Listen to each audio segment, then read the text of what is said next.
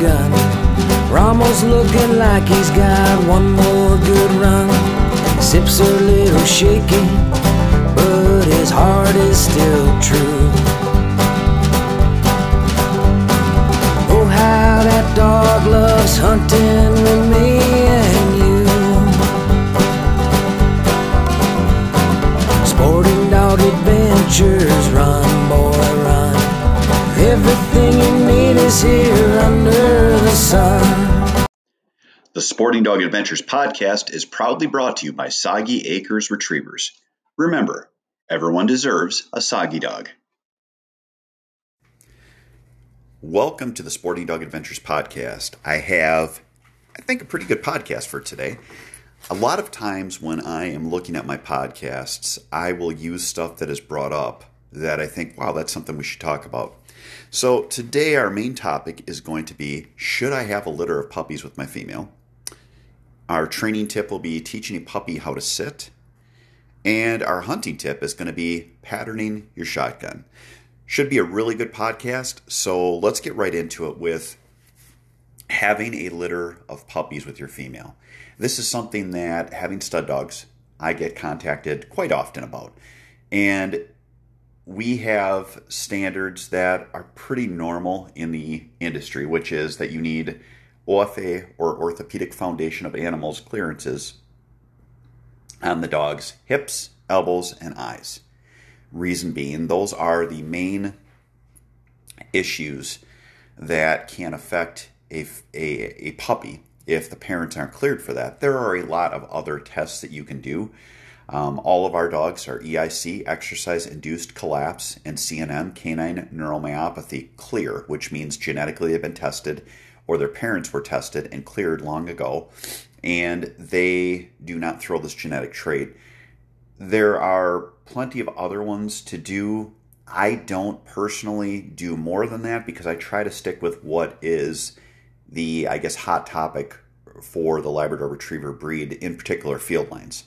When it comes to field lines, your hips and your eyes are the big tests. Elbows, we could argue that in field lines you do not see elbow dysplasia quite often. Um, I personally have not had an issue with it in our lines, even though we guarantee for it, and we do not check our females for it just because it's just something that we haven't seen. But at the same time, we require that from any females that we're going to breed because they normally, when people are breeding dogs, they aren't of a pure field line breed. They're sometimes bench, which is like a show dog, or they're just dogs without uh, any any competition in their pedigree. So that is how we safeguard, I guess, our lines moving forward by allowing people to use our stud dogs. The interesting thing is, about 80 to 90% of the calls I get are people that want to have a litter but do not have any of those clearances. And then they're shocked when we tell them that they cannot use our dogs. So look at this from a perspective of if you're going to have a litter of puppies. If you have a litter of puppies without health clearances, you're probably going to get about half of what you normally would when you are breeding a dog. And the amount that you can get if you're selling private, oh, I wouldn't even know what that would be. You'd probably be in that 600 to $1,000 range uh, if you have all of your clearances. When you look at kennels like myself, people look at that and say, that's what I'm going to sell mine for. You have to realize that when people are buying from a kennel, they're buying from someone that has a reputation, hopefully a good one, and someone that has a uh, long history in that, uh, in, in, that uh, industry that is creating their reputation. So your breeders are going to get more for a puppy than what would be considered your backyard breeder, your garage breeder. Always keep that in mind. And then when you look at using stud dogs, just using a dog because it's a Labrador Retriever is not a great choice. You want to make sure that you're using a dog that is well known, that has titles, that has somewhere where people can go and say, wow, that's a great dog, as opposed to my neighbor Joe had a dog and I used him because, well, he's, he's a lab too always look at it as the money that you spend on the front end is going to affect the money that you bring in if potentially if you do breed the dog With that said, when you were looking at doing genetic testing and doing hips, elbows, and eyes, you're probably looking at a $1,000 investment, which is why people don't do it. But again, more than likely, you are going to keep a dog or family members are going to buy a puppy from you. You don't want to put out dogs that are unhealthy. That will be a complete nightmare. All dogs are great. We love our dogs. Surely, having the reason to breed the dog is uh, because you love your dog is not necessarily a great reason. We all have great dogs. We all want to get a puppy out of our dogs in many ways, but we want to make sure we're putting out at least at the minimum healthy dogs. So that would be the first few things that you look at. AKC registered absolutely is something that needs to happen um, uh, for for the female, but that's not the end all be all. It used to be when I was looking for dogs, it was I have an AKC registered litter. Uh, the AKC has proven that they will accept below breed standards on several different uh, breeds and that they're more about money. It is a registry that everyone needs to be part of, but it's not the end all be all. You want to make sure that you have something that is going to be desirable so that your customers are going to have a great family friend and potential uh, for the dog to do whatever job that they're buying them for.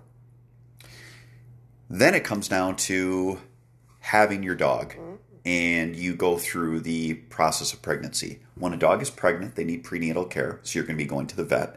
You're probably going to have another $1,000 wrapped into the cost of your litter of puppies. You are also looking at the potential of having a birth, and if you have something like a C section, which would be a puppy gets stuck and you have to take the female in and have the puppies removed, you're talking another probably anywhere from two to four thousand dollars. Never look at having a litter of puppies as what you see on someone's website with an internet site where someone is selling a litter of 10. They don't always work out that way. 80% or so of litters will take and have successful pregnancy. I don't know what percentage end up in uh, in having small litters, in having big litters, but you want to make sure that you are putting yourself in a position so that you are having a good healthy litter and you're going to do your prenatal stuff. So when looking at that, you're now $2,000 in before you even have a puppy born. Next, you're going to want to have a nice warm place for the pups. We have a kennel uh, that is just for our puppies. It's got septic, it's got heat, it's got air conditioning. We keep the temperature at 78 degrees for the first week, then drop it down to about 74, and ultimately keep it at about 72. Your heating bill is going to be higher, so again, factor that in. The other thing is, if you are having them in your house, it is quite the smelly prospect. The mom cleans up after the puppies during birth as well as when the puppies are older, which I guess the easiest or nicest way to say it would be you're going to have gastric issues. Uh, in my kennel, we call it the catastrophe. If you have that in your house, you are going to rue the day that you uh, that you have a litter of pups. Mama dogs do the best they can, but when they're cleaning up after eight or ten puppies, it will greatly affect their need to go out so you either need to be Johnny on the spot where you're letting the dog out, or have them in an area that's easily cleanable, or have them in an area that has access to the outside. We also want to make sure that our heat is consistent at a certain level and that you have a whelping box. I've seen more people do litters of puppies in wading pools, and it is dangerous for the puppy because the pups will get laid on and they will get smushed. When you build your whelping box, uh, lab whelping box is 48 by 48 inches. You have something called a box around it with pig rails. The rails are so the puppies can crawl to the outside and lay against the outside wall, and the mom won't crush them. We also have heat lamps in there. But again, everything is set up for the safety of the parents or the safety of the puppies because moms with 10 puppies will be exhausted. They'll lay down and I think it's somewhere in the neighborhood like 80% of puppies that die after they're born live are because the mother lays on them. Again, they don't mean to do it. They're animals, they're exhausted, there's a lot going on.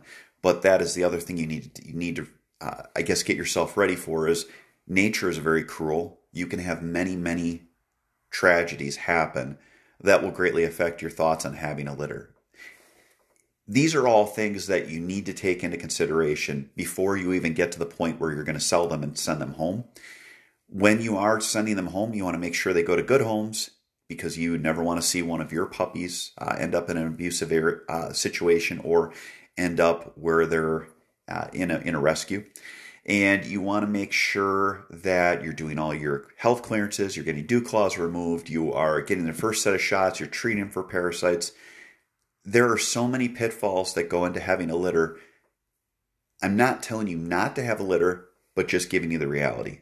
Again, we have people that contact us for, with male dogs they bought from our kennel. And it's always the same thing. I have a great dog. My dog is wonderful. My dog is great in the field. I bought my dog from you. Will you use my dog for a stud dog? And my question is always, well, what titles do you have on dogs?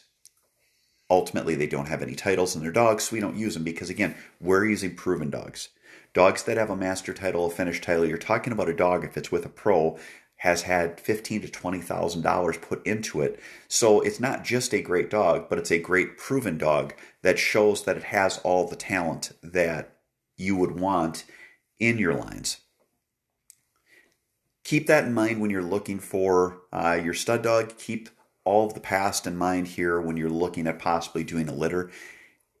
Dog breeding is incredibly rewarding, but it is also incredibly heartbreaking I guess would be the best way to put it. It's taken my wife Kate uh, years to get used to the ups and downs, the highs and lows of it, and she still says that she would never have a litter of puppies uh, if it if it wasn't something I did, uh, just because she hates seeing the tragedy of it all. Because you do have times that pups will perish, or that you have health issues with the mom, or you have problems with pregnancies, there are so many negative things that you don't want to deal with that you have to be on top of. And if you weren't on top of them, they would be that much worse. So I hope that helps you when you look at possibly having a litter with your own female. And again, there are plenty of places to look for resources. The number one thing you want to do if you're going to is get a good reproduction vet so that they can help you and they can walk you along the way.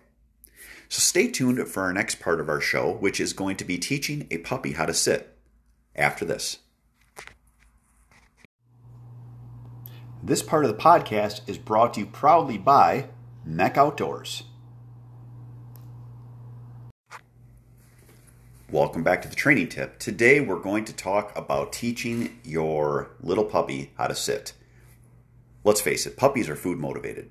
So we can use that against them, or we can use that with them so that we can teach them commands teaching the sit command is a fairly easy thing to do with a pup. I will have a piece of food. I do not use treats. I use just their kibble uh, because then it's calorically uh, controlled. I'm not giving them too many calories.